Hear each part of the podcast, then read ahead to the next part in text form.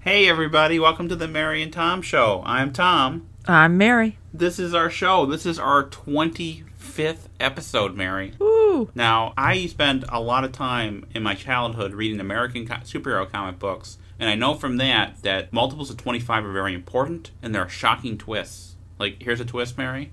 I have a crush on you. That's nice. She, she's startled, guys. She didn't know. Not really.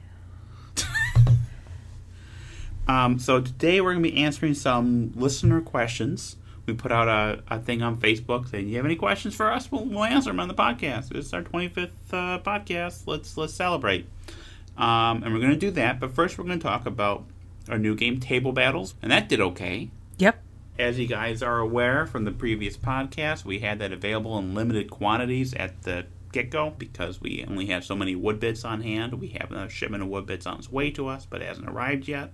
It might arrive by the time you listen to this, but at the moment when we're recording it, we haven't gotten it yet. So we only had so many copies on hand, and we sold all of them. Of course, about 14 hours. I think that is the best first day sales we've had for a game since Infamous Traffic. Probably. Okay. And it was very gratifying for me because I'm not used to my games doing well. Now they've been doing well this this last year, and I mean Agricola has done well. Yeah. What Uh, are you talking so about? But I mean, previ- before we started Hollandspiel, I had like 18 different games out, and I'm, I was kind of used to them like being ignored by people, and now people pay attention to them and they like them, and that's that's gratifying. Okay. I'm not used to that. I wouldn't mind getting used to it though. I mean that that's okay. But the people seem to really be attracted to table battles, and I was kind of worried about that because it's a filler game, because it's such an unusual game. But it seems to have paid off, so I'm There's a need for it. well. Yeah, I think there is. You know, not only just having a game that you can play with a, another war game or in between games, like a 20 minute game, but I think it's a good introductory game as far as getting people in into war games without them having to worry about uh, you know movement points and hexes and combat factors and odd based CRTs. I know you're not a big fan of odds based CRTs. I hate them. You hate them. Is that what you're talking about? I guess so. Okay. So we have uh, some listener questions that we're going to answer. Number one. When does Charlemagne come out? So our game Charlemagne Master Europe that's going to come out in November. Number two. What are the differences mechanism wise between Charlemagne and Agricola? What's new? How is it not a reskin of Agricola, Master of Britain? That is a very good question, but first of all, what's wrong with a reskin? If you like something, what's wrong with having more of that something? That said, Charlemagne Master of Europe is very different than Agricola Master of Britain. It's a bigger game, it's a longer game.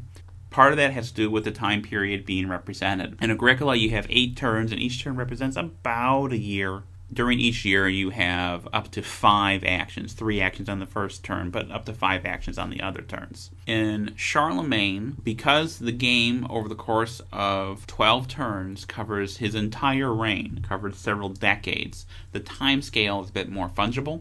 Each turn represents X number of years. And over the course of those X number of years, you have a potentially unlimited, but in reality, limited number of actions. Because basically, every time you take an action, as in Agricola, you pull something from the hostile cup as a reaction, and in that cup there is a turn and chit. But once you draw two in uh, a turn, then that turn ends. Now, because of that, there aren't actions that move chits from the hostile cup back to the unfriendly cup. Because if you did that, then you'd be removing the end turn chit, and then you wouldn't be able to end the turn at all. And also, uh, an important thing is that when you complete a battle in Charlemagne, just like in Agricola, it resolves the chits that are in the dead pool, and that includes the end turn chits. So the end turn chits will go back into the hostile cup when you do a battle. So if you see the turn's about to end and you want to keep going, you are incentivized to complete a battle. And then that's going to put it back into the cup and extend the turn a little bit. By how much, though, is going to vary because you could just, at the end of that, draw those two chits out again. Who knows? There are more things to keep track of in Charlemagne. You have, first of all, things that sap your victory points. which you did not have in Agricola. So, for example, you have a Byzantine uh, Empire chit, and when that comes out, it saps your VP depending on what you have going on on the board. You have Viking raiders that you have to pay off. You have court intrigues that can sap your treasury or your VP. You have the Moors from Spain who are encroaching on your territory. If they get to a certain point, you're actually going to lose the game outright. Uh, of course, you also would lose the game if you lost a battle or if you failed to meet the VP threshold. Another thing that does that is a requirement for minimum military strength. So each unit you have in your army has a level associated with it, 1 through 4 and you add up all those levels to get your military strength and you have to hit a certain threshold every turn if you don't you don't lose the game but then you lose victory points equal to the difference now that loss is applied after you have checked to see if you hit the VP threshold in every turn except for the last turn where you just have to hit it. So you won't lose the game because of your minimum military strength on this turn, but it might make it harder to get to that threshold next turn. Now, in order to win the game, uh, you not only have to make it through until turn 12 and have hit the VP threshold, but you also need to have built up four of the game's six regions with infrastructure. In order to build that infrastructure, you need to have a marquee in the region and you need to have built a finished church. And the church is a two turn process similar to the way the settlements were built in Agricola. In addition to that, you have to possess the Iron Crown of Lombardy, which you should be able to do on the first turn usually. And you need to be crowned Holy Roman Emperor. Now, in order to be crowned Holy Roman Emperor, you need to end a turn in Rome with the full approval of the Pope. So you need to get the papal approval modifier, or PAM, all the way to its maximum. In order to do that, you need to have accomplished certain things throughout the game that will increase your PAM. And one of those things is you need to have victory points at the end of the turn equal to the threshold for the next turn. So at least one point during the game, you need to get ahead of the curve on VP, and that can be tricky. Uh, because of all these things going on, it's a more complex game and there is more replay value. I think Agricola has a lot of replay value, but at the same time, it's a shorter game, it's more constrained, and you have a limit of 38 actions you're going to take over the course of the entire game. And you're always kind of gearing up for that big boss fight at Mons Graupius. So, in a way, the narrative kind of is constrained and defined, and it can be easier to kind of build that engine early on that'll see you through the rest of the game.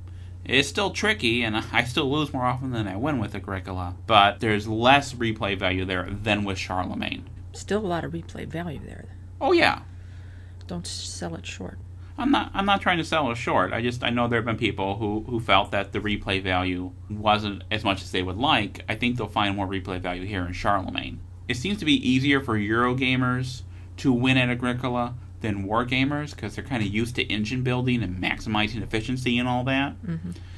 And there's an element of that in Charlemagne, but because the length of the turns is somewhat random, I think there's less of a chance that player will be able to come up with an optimal strategy right out of the gate. I mean, I have won the Charlemagne twice, and I think a couple of other playtesters have won it once most people just lose, which is fine for a solitaire game. That's what you kind of want out of it is a high uh, loss to win ratio. As long as the losing doesn't feel cheap, as long as it doesn't feel like you are at the mercy of, of dice or whatnot. And I don't think that's the case in Agricola, and I don't think that's the case here in Charlemagne.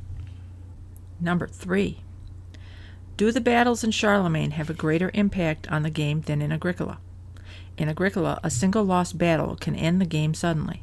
As Charlemagne is a larger game with bigger armies, will not this force players to choose a more cautious path during the first few turns?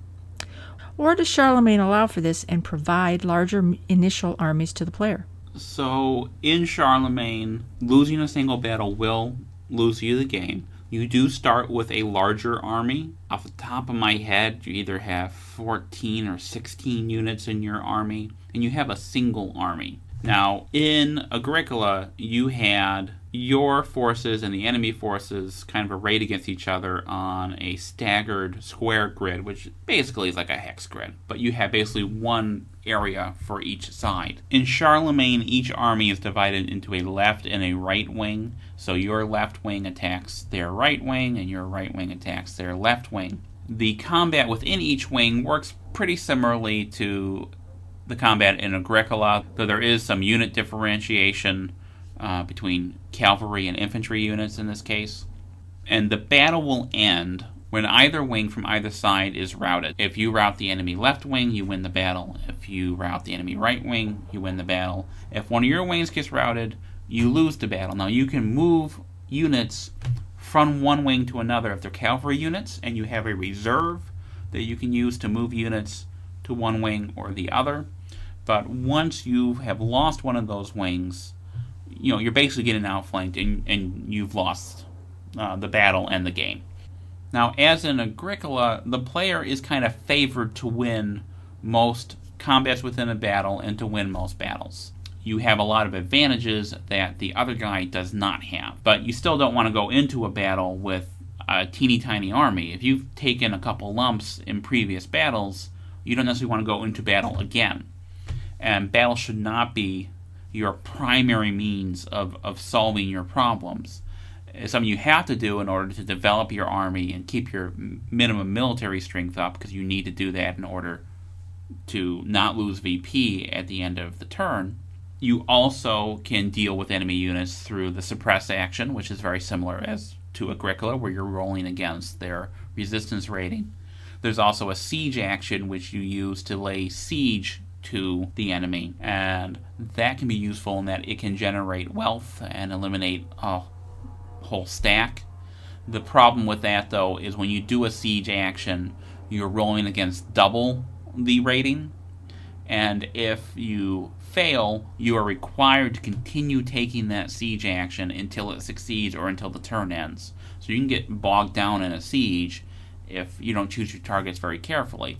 Siegecraft, of course, was a very important part of warfare of this era, and you're more likely to see a military solution to a problem taking the form of a siege or taking the form of just kind of a show of force of having an army in the area than an actual decisive set piece. I line up my guys, you line up your guys battle, because those battles are inherently risky historically, and there is a risk involved in the game. But if you're building up your army and deploying them wisely, you're more likely to win a battle than lose one. Number four. Are there any more Shields and Swords titles in your future? There are more titles in our future. The next title in the Shields and Swords 2 series is The Great Heathen Army, that should be coming out in the first quarter of next year. That is the plan anyway. We'll see how that works. This is the largest Shields and Swords 2 game that we've ever done. There are eight battles in this game. That is more battles than the three previous games put together. The eight battles in here are all played on 17 by 22 inch maps. The hexes are slightly larger than in Battles on the Ice and Grunwald, so there's slightly less hexes on the map, but it's still much larger than the 11 by 17 space you're playing on with House of Normandy. Four of the battles take place during the reign of Alfred the Great, and then the other four battles take place in the period after that, leading up to the victory of Canute at Assandun. It is the biggest Shields and Swords 2 game that we've done. It's also going to be the most expensive because there's more stuff in it. There'll be more Shields and Swords 2 games coming out. At least one other one, I think, in 2018. I'm not sure the exact one yet. It might be the one in Ireland. We're also planning on a Shields and Swords Ancients. Will you change the name to uh, Swords and Sandals? I don't know if changing the name to Swords and Sandals or not. Spears and Sandals, maybe. Okay, Spears and Sandals. I don't know. Shields and Swords. Shot and Shell. Yeah, I do a lot of S and S stuff, but you know, it might it might make sense to keep it shields and swords, and then just add ancients to it because that tells people that this is the shields and swords system, but it's been changed for ancient warfare. Um, I don't actually want you to change it. I know, I was just kidding. And I know. I didn't expect you to add it to the but uh, podcast. but I thought that'd be a good answer to give people what our thinking is there. Because we have so many series that do have Yeah, the but I think Shields and Swords Ancients is a lot smarter than Spears and Sandals or Swords and Sandals or any of that. Yeah. Sand and Sandals. I mean, that's what happens when you wear sandals. That's yeah. why they're called sandals, I think. Mm-hmm. I'm pretty sure. I could be completely wrong on that, but pretty sure that's why they're called sandals. Yep. Number five now? Number five. All right. Number Hang on, five. I've been talking a lot because I'm drinking. Oh my goodness. Number five. Number five. Are you having a holiday sale? And will there be a freebie game? So we will be doing a holiday sale in December this year, like we did last year. I don't think the prices are going to be at the same kind of discount that we offered during our anniversary sale. The anniversary sale was successful for us in that we sold a lot of games, and we also spent a lot of money to have those games printed and produced. But in the end, we did not have a whole lot of money as a result of that because of the discounts that we were offering. I think after talking about it, Mary and I decided that come the December sale, we're probably going to offer just a straight discount of you know five bucks off each game or something. So don't like wait for the December sale necessarily because you think you're going to save 10, 15 bucks on something again because that really was not perhaps the best business decision. But we're learning, and we looked at it kind of as like loss leader, as it were, because people who bought those games for the first time from us during the anniversary sale are hopefully more likely to buy more of our games during the the year. There were a lot of first time customers Yeah. for us. That was a good thing. Yeah.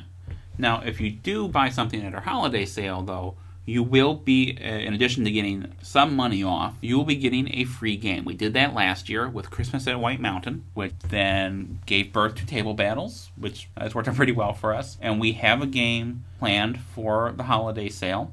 We're not ready to announce the name of the game yet, but we can tell you the name of the designer. Who's, who's the designer of that one, Mary? I forget his name. Tom Russell. Tom Russell, Yeah, he's he's kind of a weirdo, but aka Tom Russell. his games are okay, but we're not paying him, so I mean that that's great. So this this freebie game it's a roll and move game. So you roll dice to generate movement points, and then you know move your guys using those points. And it also uses an odds-based CRT, which I've only done before exactly once, and that was kind of as kind of a challenge or a dare to myself. You know, you have one to one odds, two to one odds, three to one odds. You have column shifts, but the CRT is completely deterministic. There is no die rolling on the CRT, only die rolling to move. But once you move them into battle, that part is completely deterministic. We're looking at getting an artist to do the map art for the game. Uh, Christmas and White Mountain have kind of a crummy map that, that I splashed together, so this will be a, a much nicer map, uh, which will, of course, cost us money. But every copy of the game is going to be a loss anyway. It's just a very small loss, so we figured, well, we'll do, we'll do it. We'll do this for you guys. Sounds good to me. Well, I think I've used up my talking quota for the week, so it's going to be very silent for the next week for Mary. I'm sure she's grateful for that. So, uh, I'm not saying anything to that. You're not saying anything to that? You'll not dignify that with a response. That is correct. Bye, everybody. Bye.